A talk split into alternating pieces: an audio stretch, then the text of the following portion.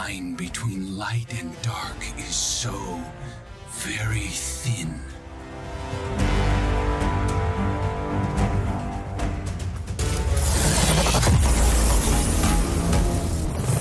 I! And I have become legend.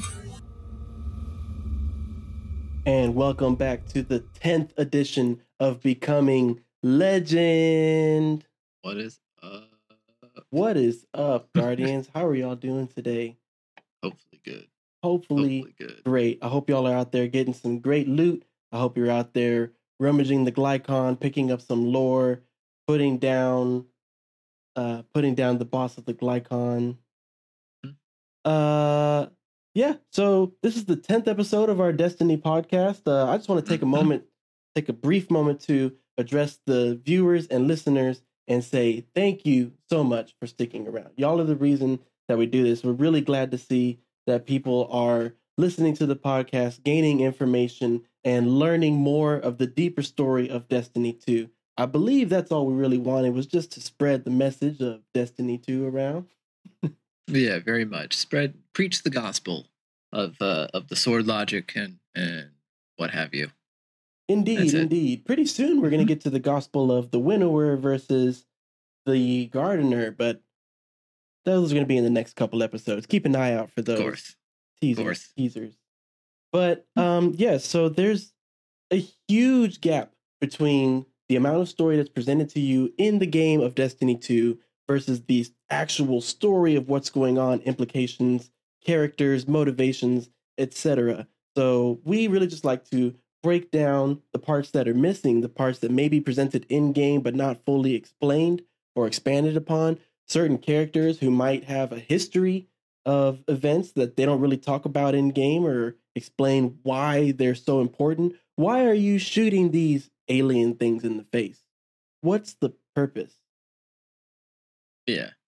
You know, like if it's not in a cutscene, you know, or it's not something that we physically experience in the game, uh, it's something that's, that's very easy for people to miss. Also, there's a lot of people that have been coming to play the game uh, in the last year or two, ever since uh, Destiny New Light became a, a free to play game and the expansions were the paid thing That's when right. that happened, we and especially uh, after the release of uh, Beyond Light, we lost the first three years of campaign knowledge. You know, the the Red War, the um, Curse of Osiris, the Warmind, uh, the events of Forsaken. We still kind of know, but no one was there for uh, the season of the Drifter, the the you know the Black Armory, the you know the season of opulence where we went to the triumph hall.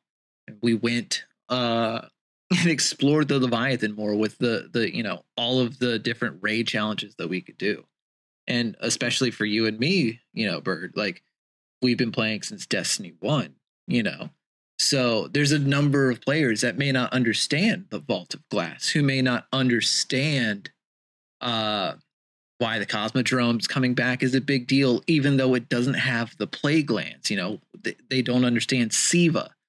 And so, one of the best things about the Destiny community, from my perspective, is, is that it's a relatively small community of, of passionate people who just want to make things better. And I think for us, the way that we see ourselves fitting into this world is continuing to help those new players who are coming into the game get a better understanding of the lore and things you should be paying attention to and, and you know kind of getting your mind to think about what could be coming in the future there's a lot of other great guys that also do lore content you have the Myelin Games you have the my name is bifes you know um, you have the entire uh, destiny lore and destiny raid secrets uh, subreddits where people just continue to dive really deep and nerd out about these things um, but this podcast and, and everything that we're doing is, is just an extension, an add-on, uh, a compendium of all of that. Like uh, we're just here to kind of help new people. Uh, well, it's it's twofold. We're here to help new lights get an understanding of the game, and also uh, I like to think somewhat selfishly that it's for us. We get to continue to gush about the game that we've been playing for these past seven or so years. You know, so uh, it's it's been great to get to ten episodes. It's it's a big milestone, mostly in the sense that sometimes you know we get busy and and 10 is is double digits man. So uh, it's just now as the season is kind of slowing down we're not really anticipating any of those those new story moments that you need to play week after week after week. Uh, now that that seems to be slowing down we get the we get the opportunity to kind of slow down and think and, and kind of you know talk about the things that are not relevant to what has happened over the past seven weeks and i'm just really excited for for both our conversation today and the conversations that we're going to get to have uh, as as time continues to progress On the note of conversations that we're looking forward to having today, one conversation that I was particularly planning was letting our listeners know a little bit more about who the Guardians are guiding them through this. I'm gonna go ahead and start off. Um, my Guardian name started off as Jumper 90 on Xbox 360. That was a long time ago. Uh, Mhm. Did transfer to the Xbox One for Rise of Iron. That was a major upgrade for Destiny. For you Destiny veterans out there, you may remember the graphical difference that they implemented whenever they launched a newer uh, version of the engine for Destiny. It looked so much cleaner, and everything was brand new and shiny, and that was an amazing moment in Destiny history. From then, I continued on to Destiny 2, which uh, I did switch to PlayStation because unfortunately, at the time, Xbox was not getting exclusive um, missions, exclusive strikes, exclusive PvP maps. And there are one certain maps strike. that I, I never got to play because I was an Xbox player. one strike Mm-hmm. Indeed. They might bring it back around. We'll see. they did they brought it back that's why i'm able to play it Yeah. Yeah. yeah So from there, hopped into Destiny 2 on the PlayStation, switched over. That's where I became Birduuup. Uh, still stuck with my Exo Warlock Guardian.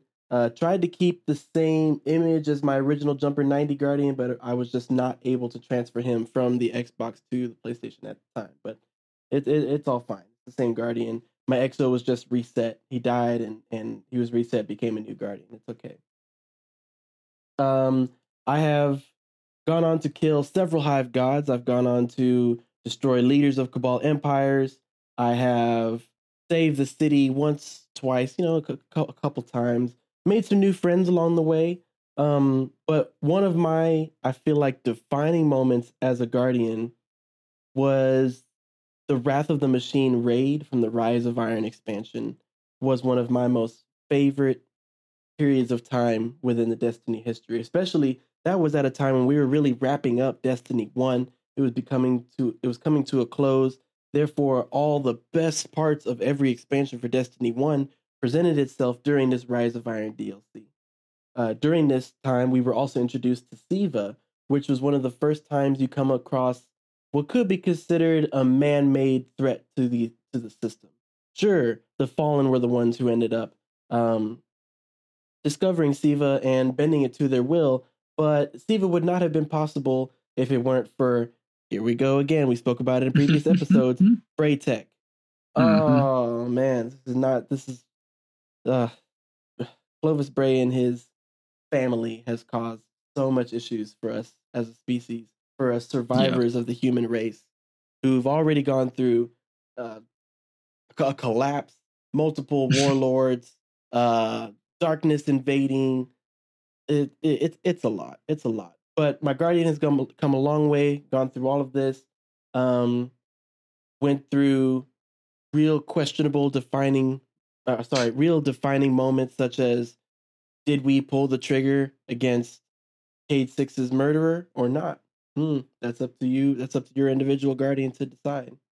But um, yeah, Exo Warlock's been around the block. Really looking forward to what is going to be the next major threat. There are rumors going around that Siva may be coming back, but I'm not going to dig too deep into that right now. How about Mr. Tweezy? How about what, what, tell, tell me a little bit about your guardian? My guardian, guardians, in fact. Guardian, Uh, indeed. So we, we talk about it. Uh, I am a player who has been playing since the alpha. Um, my history with it is Bungie. Uh, as we all know, before they did Destiny, they did Halo, um, and I was very much a Halo fan. I uh, was one of the many people attempting to compete uh, at an amateur level, not even a professional level, uh, but at an amateur level in in Halo from Halo Three to uh, Halo Reach was the last one that that Bungie put out. Um, personally, I continued to try and compete all the way through uh, Halo Five, but um, Bungie obviously left Microsoft and, and Halo behind after Halo Reach, and we started hearing rumors about this new game, Destiny. And so when Destiny was first launching, they got a whole bunch of, of ex Halo pros or, or, you know, Halo pros. Uh, the one that I remember most vividly was uh, Optic FlamesWord. He was the uh, he was the captain of the the Optic Halo team. Before that, he was the captain of Status Quo. Uh, like he was just someone that was playing the game. It looked fun, so I picked it up uh, and I started playing it. Got excited, went to film school, um, and found out that some of my friends who also played Halo were going to be getting the game day one. So got in line day one, uh, loaded it up in my Xbox 360, picked Hunter, uh, and I don't know if you remember this, but the first day of Destiny was garbage. like you know um, these days, as we know, Ooh. Destiny is a live service game. Um, but the way the the way in which the architecture has been built, the way that the bubbles worked back then, was such a new concept for a console game um, that it took a few weeks for the servers to kind of balance themselves. And so I was unable to establish like a, a good, consistent connection with the server. What that meant was I replayed the first story mission a lot. Like by the time that I was a- actually able to complete the first story mission, get my ship, go to the tower, right? I was level 10. Now, some of you who are, are new to the game may not understand level 10 is rather low, but in vanilla D1, level 10 is actually like middle tier because I think the max you can get to uh, by the end of what uh, the Dark Below is like 30, 32. Mhm. You know, I remember just like grinding to reach 28. Uh, played it with my friends, grinded it out a lot.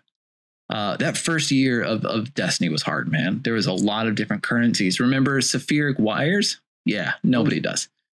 Uh, I played it with my friends, but you know, Destiny really was struggling to identify itself and and and what it was, and there wasn't really much of an end game to speak of. There there wasn't a whole lot of things that were really intriguing to players. You know, so I remember helping one of my friends who is now a uh, a director and producer over at Rooster Teeth. Uh, I remember helping him make some videos about how you could uh, take pikes and then do a side boost over some of the uh, the ledges that were to prevent you from taking your sparrows and pikes into areas. And there was just different ways in which you could side boost yourself up and over them so that you can take a pike in and, and take out just like waves of enemies in places where pikes weren't supposed to go. So we made those videos, but I really like Destiny was a game where I was like, oh, okay, this is cool. Whatever. Played it, played through the campaign, met the Exo Stranger at the end. That was it. I was I was like, all right, cool, whatever. Um I didn't really think much of it. I went back to Halo until the next year after Taken King came out. Um I was watching some of my I was watching some people on Twitch who I followed from the Halo scene. Everyone was kind of hanging out. And all that I saw, like whenever they were done screaming their Halo matches, they would get onto Destiny and they would play the new Taken King expansion. So I got Taken King. And that expansion was the thing that changed it for me.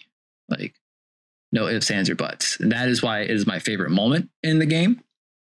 uh, because the difference between what Destiny was, vanilla Destiny, and and what it became, and what we as fans and players saw like what it could be. Um, just exploring the dreadnought and all of the secrets and the calcified fragments and the court of oryx and that just repeatable public event that you can do. And the little basketball room that you can go. You know there was there was just so much stuff on that ship that was so cool.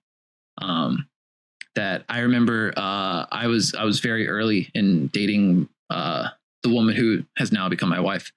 Um and i got in trouble because I was like, oh, I can talk to her and play Destiny at the same time. And then I stopped paying attention to her and started paying more attention to the game because it was just so good. You know, and I continued to play. I played through Rise of Iron, which is, a, you know, Rise of Iron was the great UI expansion. Like everything looked better. They rethought the UI. They introduced the Triumph books. Um, which was new. It was very exciting. We got to see Siva, and that was cool. But like, it was more the UI and the stuff that made it exciting for me. Getting to go to another social space, uh, and and and getting to, uh, you know, that was the first time that we were really introduced to what we, uh, the artifacts that we have now. It, they were like old shields back in the day. You can swap them out for different things, and they would do different. Like they would boost you in different ways back in Rise of Iron. Um, around Rise of Iron, I swapped to Titan. Um, my wife uh, was a hunter main, so I swapped to Titan so I can run Bubble Shield. And then we were excited. It was that time, you know, you were still on Xbox. We were playing together Mm. uh, as we would. We tried the three man, the uh, Vault of Glass. It did not go well. Uh, but we tried, and that's all that matters. We got we got decently far. Um, you know, Destiny 2 came out. My wife and I were super excited. Um, I had a friend, the friend who was uh, the producer at Rooster Teeth, and I uh, had started doing a podcast called Returning to Orbit, which was a, a Destiny podcast in a similar vein to this, but more like talking about the weekly events and the way that, uh, you know, uh, the Destiny community podcast or whatever, they kind of talk about things. Um, we did that for a little bit leading up to the release of D2 and like both my wife and I were so pumped. And then D2 came out and uh it was a step backwards, you know, like it really from from where we were in Rise of Iron to where we were when D2 came out. Those are two completely different games. And it's really hard to believe that. Uh, you know, as as years have progressed, like we understand why it was so different. Like they started developing Destiny 2 after developing Destiny 1. You know, and there there was just so much stuff that went into why Destiny 2 wasn't what we expected it to be. You know? Uh, but my wife kind of fell off after after a bit. You know, it was it was weird. The nothing was what we thought it was going to be. We had formed a clan, but the clan tools weren't that great. The the pickup game system that they introduced where uh well guided games wasn't that great. You would just sit there for an hour and, and yeah. It wasn't great.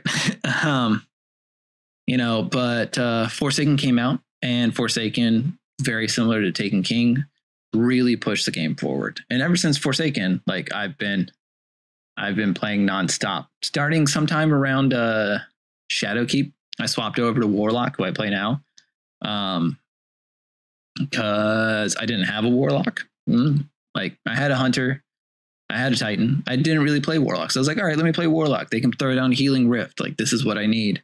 Uh, and then obviously Beyond Light came out, and Warlocks were overpowered uh, with Stasis, and so I I stuck with that. But yeah, man, I've I've been enjoying playing for as long as I have, but for being honest, my favorite memories are just experiencing the Taken King for the first time and and getting to just explore the dreadnought and you know hearing about all these secrets that people were finding and trying to recreate them for myself you know and it, it's something that when destiny is at its best uh, it's something that fuels the entire community. It's you you know we saw it with the passages of time. Um, we we've seen snippets of it. We saw it in in uh, the Warmind expansion where there was a physical like javelin hidden in like in a geocache in real space. You know, like raid seekers is where I love to be because those people just like really hone in in in an almost unhealthy way on like minute details in the game. But you know, those are the things that I love most about the game is getting to explore and find secrets and experience things, you know, because there's so many things that like as guardians we've experienced, you know, the loot cave that existed on the Cosmodrome that uh, got buffed out because they got mad at us. You know, the you know, the the 12 man raids, you know, that we're going to like that we just experienced and how stupid those were. You know, um, Destiny as as I've grown older is is less about the gameplay and the story and all those things and just about the memories that I'm making within the game with the people that I'm playing with. And uh, that's a lot of what makes this game like truly special for me. So, oh man, that was emotional. That's really great, man. Yeah. yeah, man. That's what it was. What it is. Indeed. Yeah, just kind of kind of flashing back to previous moments, I was reminded of a time that you spoke of um, during the Taken King DLC where I felt like world puzzles were really prevalent where you could just wander around the dreadnought and there are random scene, there are random cryptic ruins in hive language and you have to figure out what they do they require a key that requires you to go Mhm. find some random enemy kill him slay him get some sort of buff go back to that area and then okay you think i get a chest now? No that just unlocks another thing that you have to go do and you really had to just wander around and try and do trial of error in every single space to discover all of the secrets and even now destiny 2 is trying to replicate that with scannables it's not exactly the same and it really hasn't ever been um that way i feel like since the taken king and a little bit of, of rise of iron. It's interesting that you said um the launch of destiny 2 was a step back from where we left off in rise of iron because that's absolutely true. They are building up to a bigger and better world and i love absolutely absolutely love where they're going with the story and some of the things they're adding in mechanically. But i do wish that we would go back to, to a little bit of a time in Destiny 1, especially when you're discovering a new destination and there are so many puzzles and crypt and crypt, crypts and ruins and and all kind of hidden lore and just a Yeah. little bit more a little bit more of a flushed out world that make, made it feel lived in. Yeah. That was No. definitely an experience that you got with Destiny 1 versus Destiny 2. And at least Yeah. Destiny 1, if you want, you can still go back and experience all of that. Still there. Whereas Destiny 2, now, parts of the story will be impossible to experience. unfortunately you know uh, some of the people who listen to this podcast will never never get to experience the wonder that was the the whisper of the worm mission they'll just be able to to unlock it from the monument to the lost archives you know which is fine you know everybody should have access to that gun everyone should have out, access to outbreak perfected um but it was something else when you were there and discovering it. Like the the excitement that the community had discovering uh, the whisper of the worm and and and how that unfolded and those hidden missions man. Like that we we need more of that. You know i i don't I, I don't ever want to see us in a place where it, it's like the the season of the black armory where the mission and and the the secrets are so intense that you know it takes weeks of cryptographers to unlock the secrets and even then bungie still has to come in and kind of like make it easier to unlock the last forge Mhm. you know like uh, that happened but at the same time like i i also i don't need everything spelled out for me you know there there's some things that are exciting to discover for myself and uh I I think I think we're slowly but surely getting on the right path again. You know, I I understand uh, that a lot of it is is things that are out of Bungie's control. They used to have multiple supporting studios helping them with Activision support. Now it's just Bungie. You know, they were starting off on the right foot, and then COVID happened. You know, uh, there's there's been a lot of setbacks, but you know the things that I see now are uh, are nice because they they lead me to believe that that the powers that be know what it is that the fans want and are more than like are just trying to figure out how to give us what we're asking for you know without giving too much away Yeah. yeah, Absolutely. And even the Bungie of today has changed and evolved over the years versus the Bungie of yesteryear of, De- of Destiny 1. And they're a little bit clearer now in context of, of in communicating with the community at large. Mhm. Whereas before, you really didn't know what was coming or when or how it would affect the game. Now they try to give they try to keep you in the loop. They try to let you know exactly what details they're working on, what is coming down the pipeline, and what to expect over the course of the next year or so. Um, especially now that they've really built up this um, these timelines of of seasons and being able to present the story that way versus larger DLC. Um, you know, it, it really kind of sets the tone and the expectation that whenever you buy a new expansion, you're only going to get a part of the story. And you in order to continue with the full story and to know everything that happens and the repercussions of what happened in that original expansion campaign, you need to keep up with the rest of the season. So Yeah. um, for any guardians out there who are strictly keeping are strictly playing the free to play version right now, I've actually had a few guardians in my fire teams that I've heard recently kind of complaining about them not being able to access the seasonal activities and the seasonal story, especially when they're playing with me, because that's all I'm talking about is trying to explore explain every bit of the lore as we're playing the game. But um I would say to any Sorry. players out there that stick with the free to play model, if you can purchase the expansion, purchase the season. It's roughly about nine ninety nine every three months or so, and not only are you gaining access to the story and keeping up with what's going on there, you're gaining access to now major gameplay um, missions, major uh, you know mechanical developments, new strikes. The the free to play players are not able to play the newest strike that just launched two weeks ago, and I think that's a Yeah. little bit of a shame. But that's where I want to say definitely if you can, just spend the ten dollars because that strike alone was worth twenty dollars to me. That was the best Yeah. strike, new strike we've had in a while, and we also haven't gotten a lot of new strikes You know. absolutely. for being honest.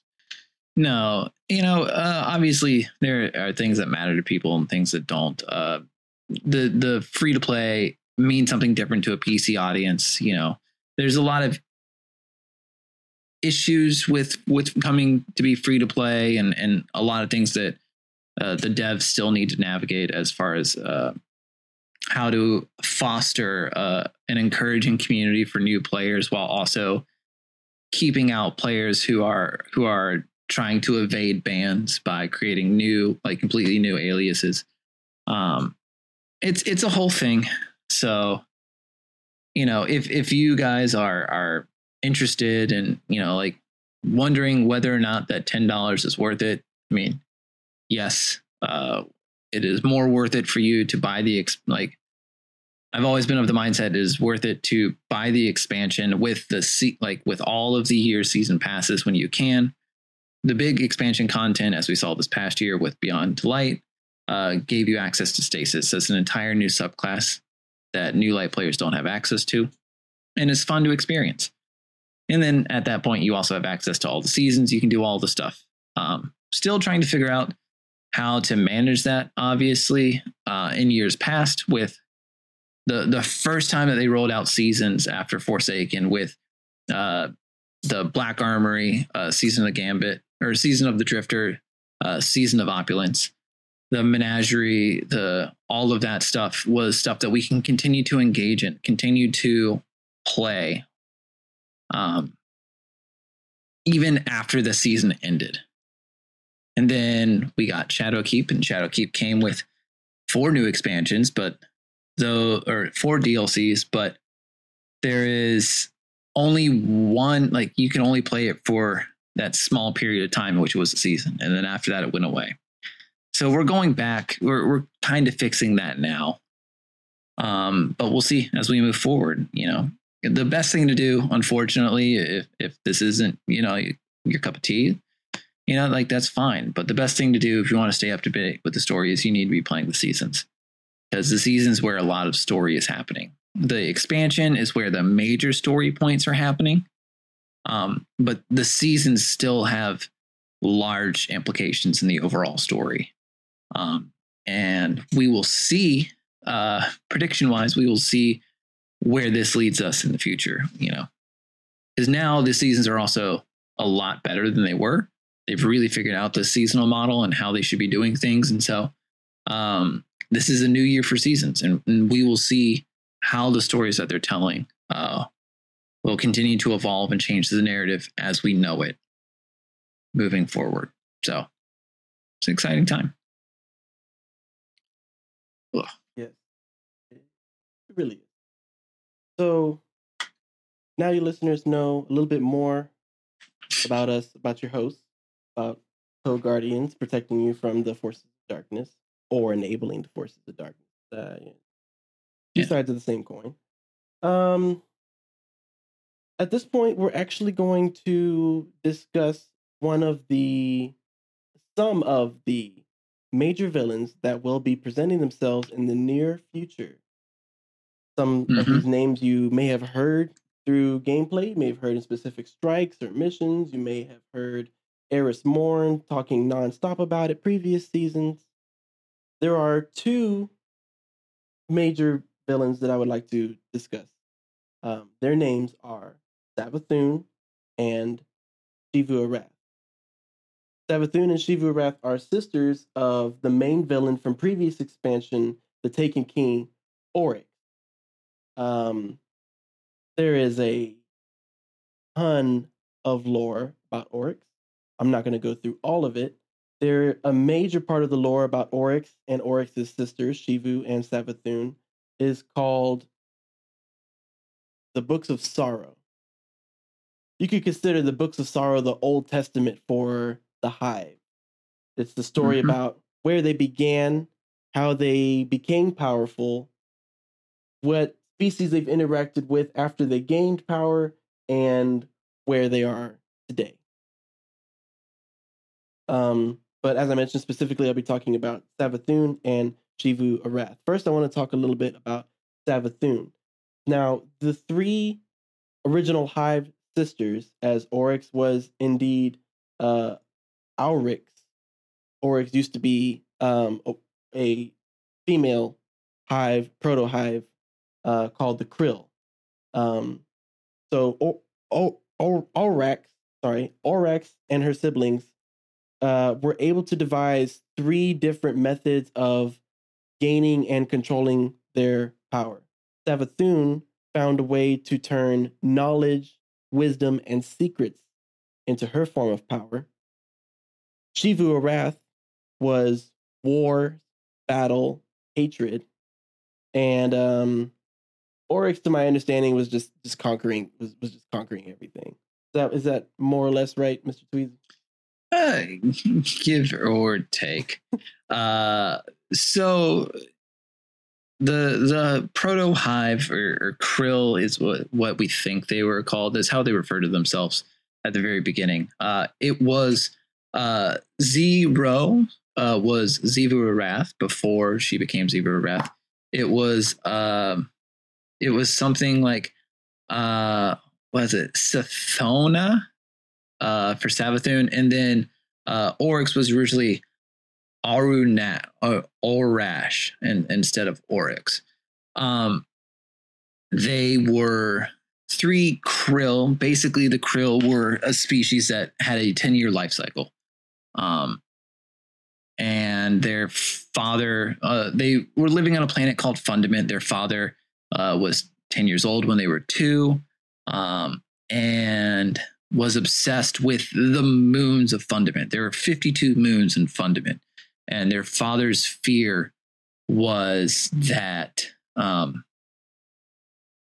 all of these moons were going to cause a syzygy or syzygy, or it, it's spelled weird, but get go with me, a, a syzygy of sorts that was going to cause the tides on Fundament to be pulled in such a way so that once this energy ended, it would create a god wave, a massive tidal wave that will wipe out all life. Um, he was so obsessed that the uh, the Krill mother Taox, who had helped raise and, and teach uh, these the three sisters, uh, betrayed their father and uh, took over. And so they fled in exile, promised revenge, fled in exile, and they uh, found themselves on a ship called the Needle. Um, after a couple of years uh, of just surviving, they got to, I think they were like five, you know, and they were upset because they were you know, they're like, we're halfway through with our life. We're never going to be able to exact our revenge. Like, you'll never be able to understand anything. So, um, the one who became Savathun had taken their father's familiar, who was a, a small little worm uh, that, you know, he kind of talked to. And we find out that the worm had been talking to her giving her all these secrets because she was described as having luck beyond luck. Like she was so lucky that it had to be more than just luck. And it turns out that what it was was that the worm was guiding her. And the worm guided them to a ship called uh, the Needle. And they took that ship and they dove down into the depths of Fundament, into the deep. They encountered the Leviathan who told them to go back to the sky, to go back. And you know, the, the their conversation with the Leviathan was was very much Leviathan was like, listen, I know it's hard up there, but if you continue on this path, you're going to cause nothing but massive death and destruction. You know, go back up. If you go back to the sky, there will be peace. They disobey the warning and they go down and they meet with the uh, the worm hive gods. The first one they talk to, I think, is Akka, the the honest worm. Akka presents them with three larvae, and there's a deal. If they ingest the larvae, they will turn into the forms in which they want to take, and they will be immortal as long as they are not killed in their throne worlds.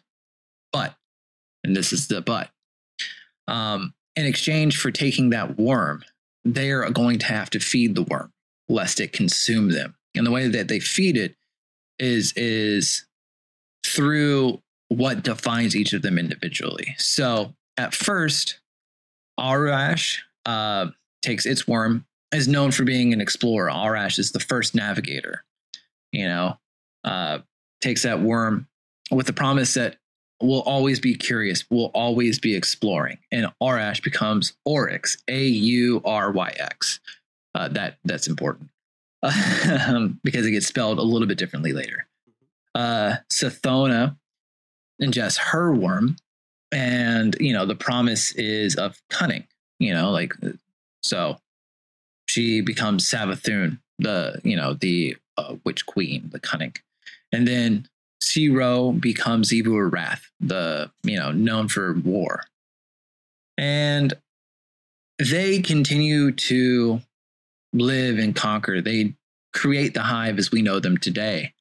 Um, and what really becomes important, because uh, we gloss over a lot of things, is that one, um, Oryx convinced his sisters, uh, you know, that hey, the one of the big problems that we're having is that for all the conquering that we do, our worms get hungrier, and like the more we do, the hungrier they get. Eventually, they will devour us.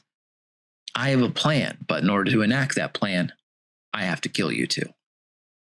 So he kills uh, Xivu Arath. He kills Savathun. And then he goes and kills Akka, or he kills one of the worm gods. I think is Akka. I, I could be wrong. I'll correct it in a later episode. He kills one of the worm gods and takes from it uh, knowledge that he turns into uh, the tablets of something. Uh, when he kills the worm god, he gains the ability to create Taken, uh, more perfect beings um, that, uh, you know, he he is able to to take beings and, and mold them into his will and, and like bring them back. And that's where the taking come from. That's once he kills the worm god, he becomes Oryx, O R Y X, the Taken King. Um, and then he goes, he he starts killing a lot more people. By killing a lot of people, he brings back, he resurrects his sister Xivu Arath by, you know, enacting war. And then later he gets jealous and he starts plotting on ways to kill Xivu Arath. And in plotting so, he brings back Savathun. And you know, Savathun is is known for being trickery or being tricky, being cunning, convincing people to do things that she wants them to do. I think the most important thing with this is that you know eventually the the three siblings separate. They they say that they need to go their separate ways so that they can understand their power a little bit more. Um, Savathun, you know, uh, and in this time, Oryx has made the decision to have children. He has two twin uh, witch daughters who uh, come up with the idea of the oversoul, you know, in a way of cheating death further than just the throne room. And then he has his son Crota. And Crota is, is responsible uh, for cutting open a gateway that allows Vex into the uh, Oryx's throne world. And Crota does this unbeknownst to him under the guise of Savathun, who has tricked him into believing that by doing that, he can uh, explore death in the same way that his sisters are. And he invites, he invites, obviously, the Vex in. And the Vex create a simulation. You know, as, as we talk about multiple times, the Vex are, are specialists at, at simulating things. And the Vex create a simulation of Oryx. And that simulation of Oryx, I think, ends up giving uh, ends up being given to Xivu Arath um, as as a gift from Savathun. You know, another just like a trick played in the wings. But uh, you know, I glossed over the books of sorrow. You know, long thing short, we defeat at the end of the Taken King. We defeat uh, Oryx in our world, and then if you go on to play the raid, in the Taken King, you travel to the Throne World and defeat Oryx there. So Oryx is truly dead. Um, at this moment in time, only Savathun and Xivu Arath are left, and we have been experiencing Xivu Arath. Um, in a lot of ways, Xivu Arath is responsible for what's going on with Osiris. Uh, and Savathun is the one that we are being promised in future iterations. So, yeah, I think I, I think I summed up the books of sorrow pretty well. Yeah, yeah, really. It's only like fifty cards of grimoire that you get from collecting calcified fragments. You know. oh yeah, and these cal- calcified fragments uh, for the viewers who did not get to experience Destiny One or the Dreadnought, you had to go physically find all of these things. Mm. Every mm. single one, you had to go. find You had to them. make a cool sword. Yeah. Oh yeah. No, they make the coolest yeah. sword, and that was actually another one of my, one of my favorite moments in Taken King. We get the exotic sword. We get three of them. Uh, man.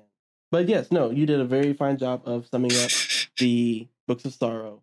Um, and to the listeners, especially to the ones who have who are still playing the game today or playing currently, or who may have listened to the previous episodes, you may start to see a little bit of a pattern. Um, now, before I explain this pattern, I'm going to dive back just a little bit to when Auryx, uh, Xi Ro, and uh, I'm sorry, what was Savathun's original name? Sathona. Sathona. A T H O N A. As they were uh, rising to power and learning to experiment with their new powers, waging wars on species and taking over planets and all this stuff. Which, by the way, we did not state. This is um, maybe I would say a several hundred years to maybe early thousand, one or two thousand years before the beginning of Destiny One. We're going way, way, way, way back mm-hmm. in time, a long, long time ago in a galaxy far, far away. Uh, oh yeah, the the dark. No, I did forget to mention that stuff.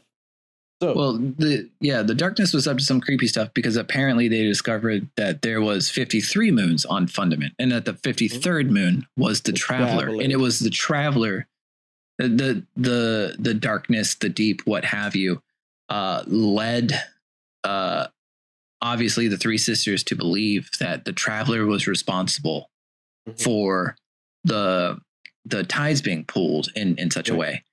You know, as a personal aside, uh, we know that the darkness manipulates gravitational waves. We know that now, so I don't fully believe it. But anyways, continue. I just I just remembered it. Needed to throw that in. Yeah, no, I mean that's definitely a good way to uh to convince someone that the traveler is the one. You know, there's a there's a moon out there that doesn't belong, and the ti and gravity waves are shifting the planets. So you would think it was the moon. You wouldn't think it was um the deep or the or the darkness down underneath fundament. But um, Mhm. uh, what what I was starting to lead up to was these three sisters for generations, for millennia, had only themselves to fight with and war with each other, and that's how they decided to become and stay the strongest was by constantly warring with each other. Because if we're only fighting outer enemies and never fighting each other, eventually we're going to come across the enemy that none of us will be able to take. So they they killed each other a couple times. Oryx kills Savathun, Savathun kills Xivu Arath, vice versa. They res each other and you know become stronger. Um, how you could say their quote magic works or how their ties works, how they're feeding the worm, as Mr. Tweezy said earlier, is through death and destruction. Now they found a way that not only whenever they kill species, whenever their sons and daughters and spawn and armies and hive and all of their trillions of of uh, soldiers in their army, anytime they kill someone, the top three get the credit, and that goes directly to the worm. That's the system they developed. That's a little bit how the take how the taking of other species works. It's a way to uh, give tithes to your worm so it won't kill you, but also you can take enough power for yourself so you can grow and survive. Mhm. Now, with this pattern of them only attacking themselves for for millennia, um, I think that is really prevalent today, and especially specifically the way that Savathun tricked Crota into slicing open a portal, a a rip in space time where the Vex were allowed to come in. Doesn't that sound very similar to the way that Savathun convinced um uh, I'm sorry, she has a really long name, but she, convinced uh mentor on the on the, the Cabal homeworld. And what happened? A rip was torn in space time, and the hive invaded and took over the home planet of the Cabal. And it's Mhm. just that's a really good strategy and one that could potentially be used against the Guardians at some point. Trick someone on the inside to do your bidding.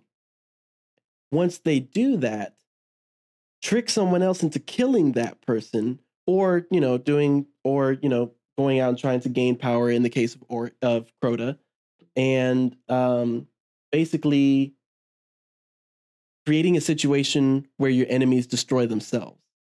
Where they're already in a state of chaos and disarray that they can't even handle the current situation and that's when you move in with your armies. That's when you summon your sister Xivu Arath to come in and do what needs to be done. So this is not the first time that the uh that the books of sorrow sisters that the proto hive have you know tried this strategy in the galaxy and it's just very interesting to see these patterns repeat themselves over and over as we try our, and we try our best to stop them but the darkness really just has a way of infecting the minds of even the most strongest willed beings It really does. You know, and and we see it time and time again. Uh, the darkness, you know, uh, it- we've seen it with Calus. The the darkness promises something, but when it promises something, it also has a cost to it. Um, and we just see it more and more, like the the the cost of of doing business, the the the cost of dealing with the darkness, and expansion wise, we've we've only started coming to terms with what it means to wield the darkness and and and how to wield stasis Um, and we have an understanding, thanks to our conversations with the Exo Stranger, about what the consequences could be if things go awry.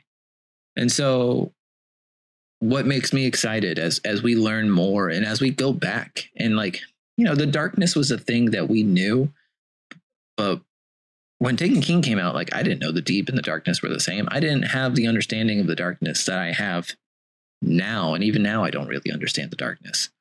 You know, so given what we've seen over the past season, uh, given what we know over the past you know six or seven years, like I, I am curious to see where this is leading to you know, and how is this going to play out? How are we going to deal with Xivu Arath? How are we going to deal with Savathun? Even more frightening, if we kill them, will they come back? You know, if if we do something, it, do they have the power to come back? We've already defeated one worm god, and then Oryx defeated another, so there's only three worm gods left. Right. But uh you know, uh, what's going to happen? You know, that, that's uh, the more we learn, the more questions I get to ask. Like, what, what, what does this mean? And like, does this mean that this was happening all the way back then? You know, I'm, I'm perpetually confused and excited about the state of the game and, and what this means for us. We know that we are going to face Savathun. We know that, like it's promised the next season, the next two seasons when are we going to face Xivu Arath? You know, is that going to be over the course of the seasons? Is that something that we're going to do an expansion? Who who honestly knows anymore? Uh, but what makes me excited is that we have this rich history of, of lore that has been given to us throughout the, the course of the game.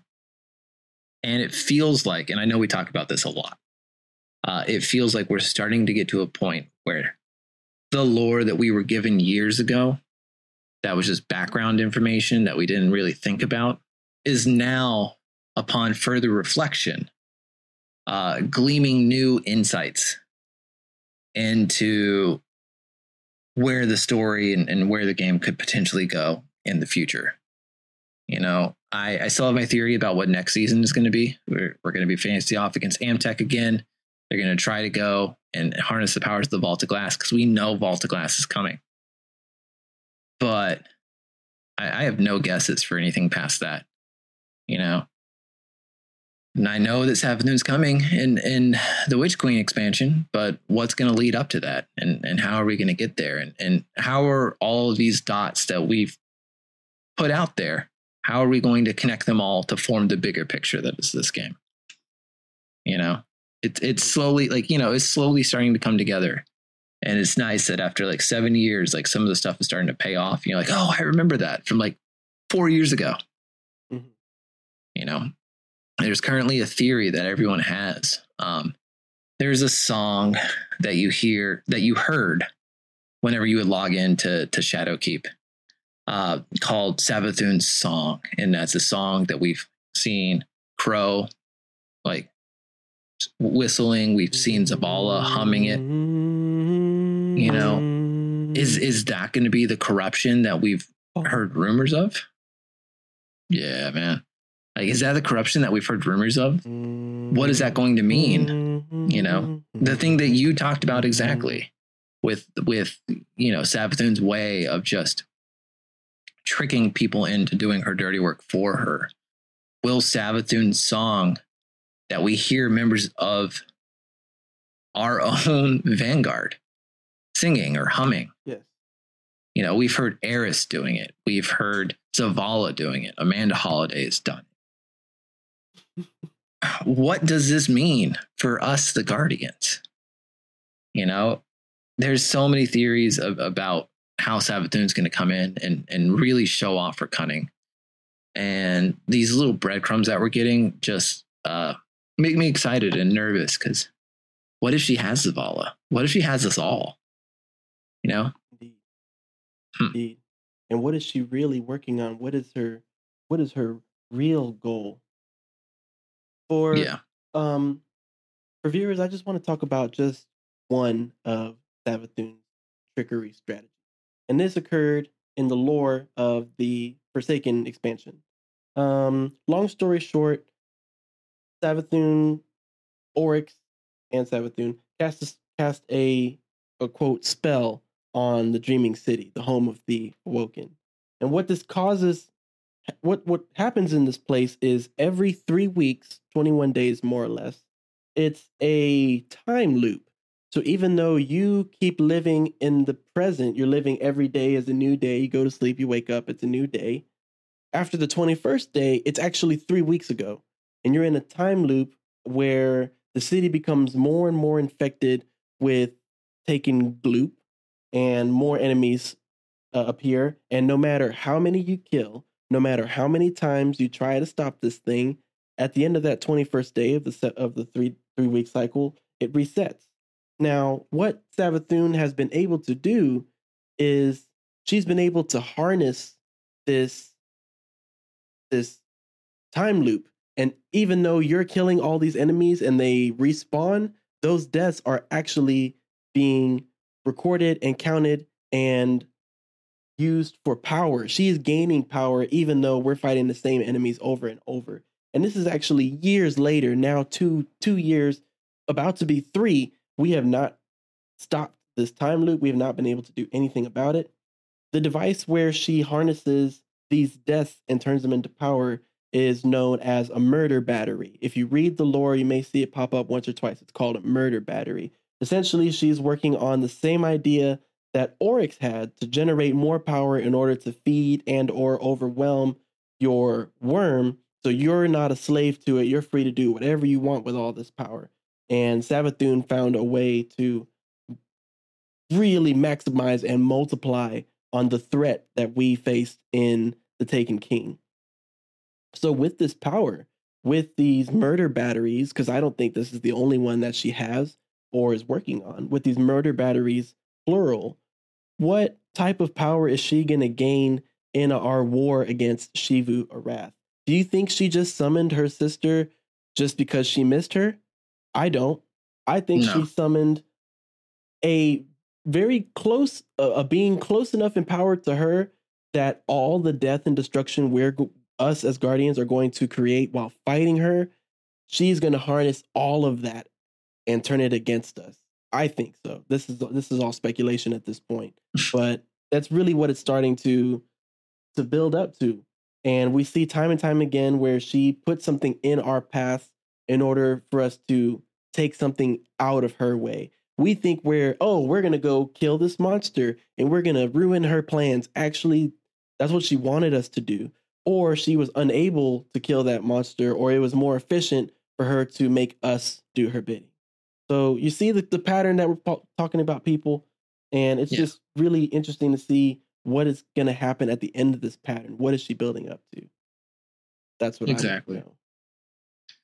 Don't we all? Absolutely. but unfortunately, we have to wait at least two, at least uh, until 2022.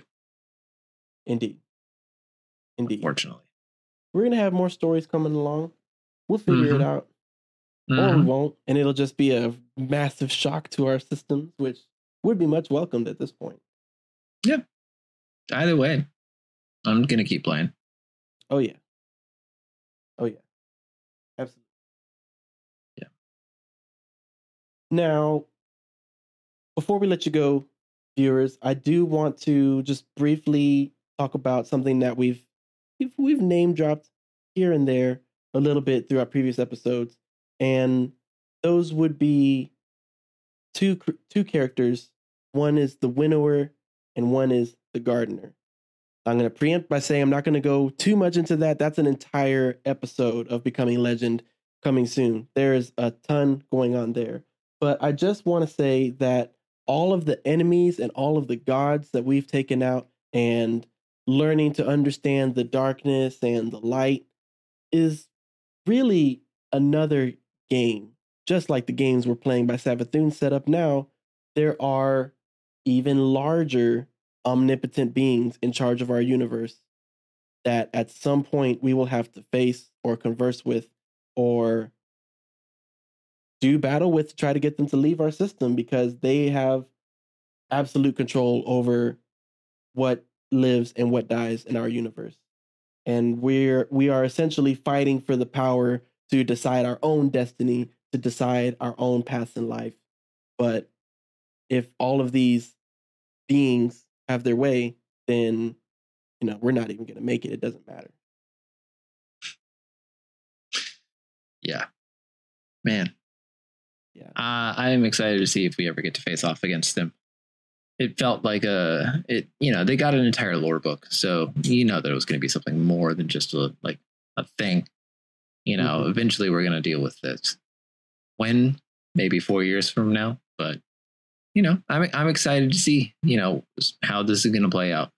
Where, you know, what they are. Are they is the winnower and the gardener a metaphor? Like are they going to hit us with some real meta stuff talking about how they are the winnow and the you know they are the winnower like they being Bungie and we are the gardener and like look like you can get real deep real quick when talking about this Absolutely. so you know Now, uh, just sorry, listeners who who don't really know what, what we're talking about. Um, you know, just do a little bit of Destiny lore reading. Look up the Winnower and the Gardener. We will speak about this in future episodes, so I do apologize to just name drop this and not really explain. But I promise I'm leading up to a point. It will make sense in future episodes. But just know that there are forces at work in this galaxy of ours that we haven't even come in contact with. We're too busy fighting what's in front of us right now to see what's going on behind the scenes. And we may be enabling what comes down the path later on.